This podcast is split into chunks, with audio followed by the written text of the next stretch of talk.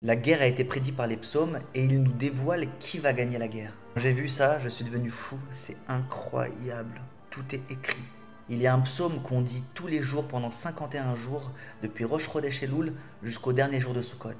Le psaume 27. Le premier verset dit De qui aurais-je peur? Hachem est le rempart qui protège ma vie. Le verset 2 nous indique où ça va se passer. Quand des malfaiteurs m'approchent pour dévorer ma chair.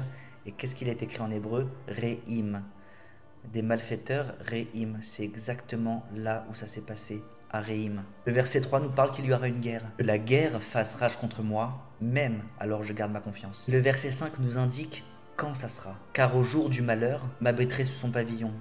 Besuko, Sukot. Donc le psaume nous dit qu'il y aura une guerre, on sait quand et on sait où.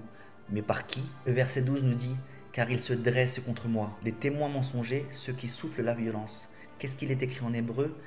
Hamas, à Hamas. C'est le Hamas. Donc le psaume nous indique qu'il y aura une guerre, il nous indique où, il nous indique quand, il nous indique par qui. Le dernier verset de ce psaume nous dit Espère en Hachem, courage, que ton cœur soit ferme. Oui, espère en Hachem. Mais qui va gagner cette guerre? Alors le psaume nous le dit dans le verset 6. Dès à présent, je porte le front haut en face des ennemis qui m'entourent. Je vais immoler dans sa demeure des sacrifices de triomphe. Je vais chanter et célébrer Hachem. Le psaume nous dit clairement où ça va se passer, ça va se passer, par qui ça va se passer.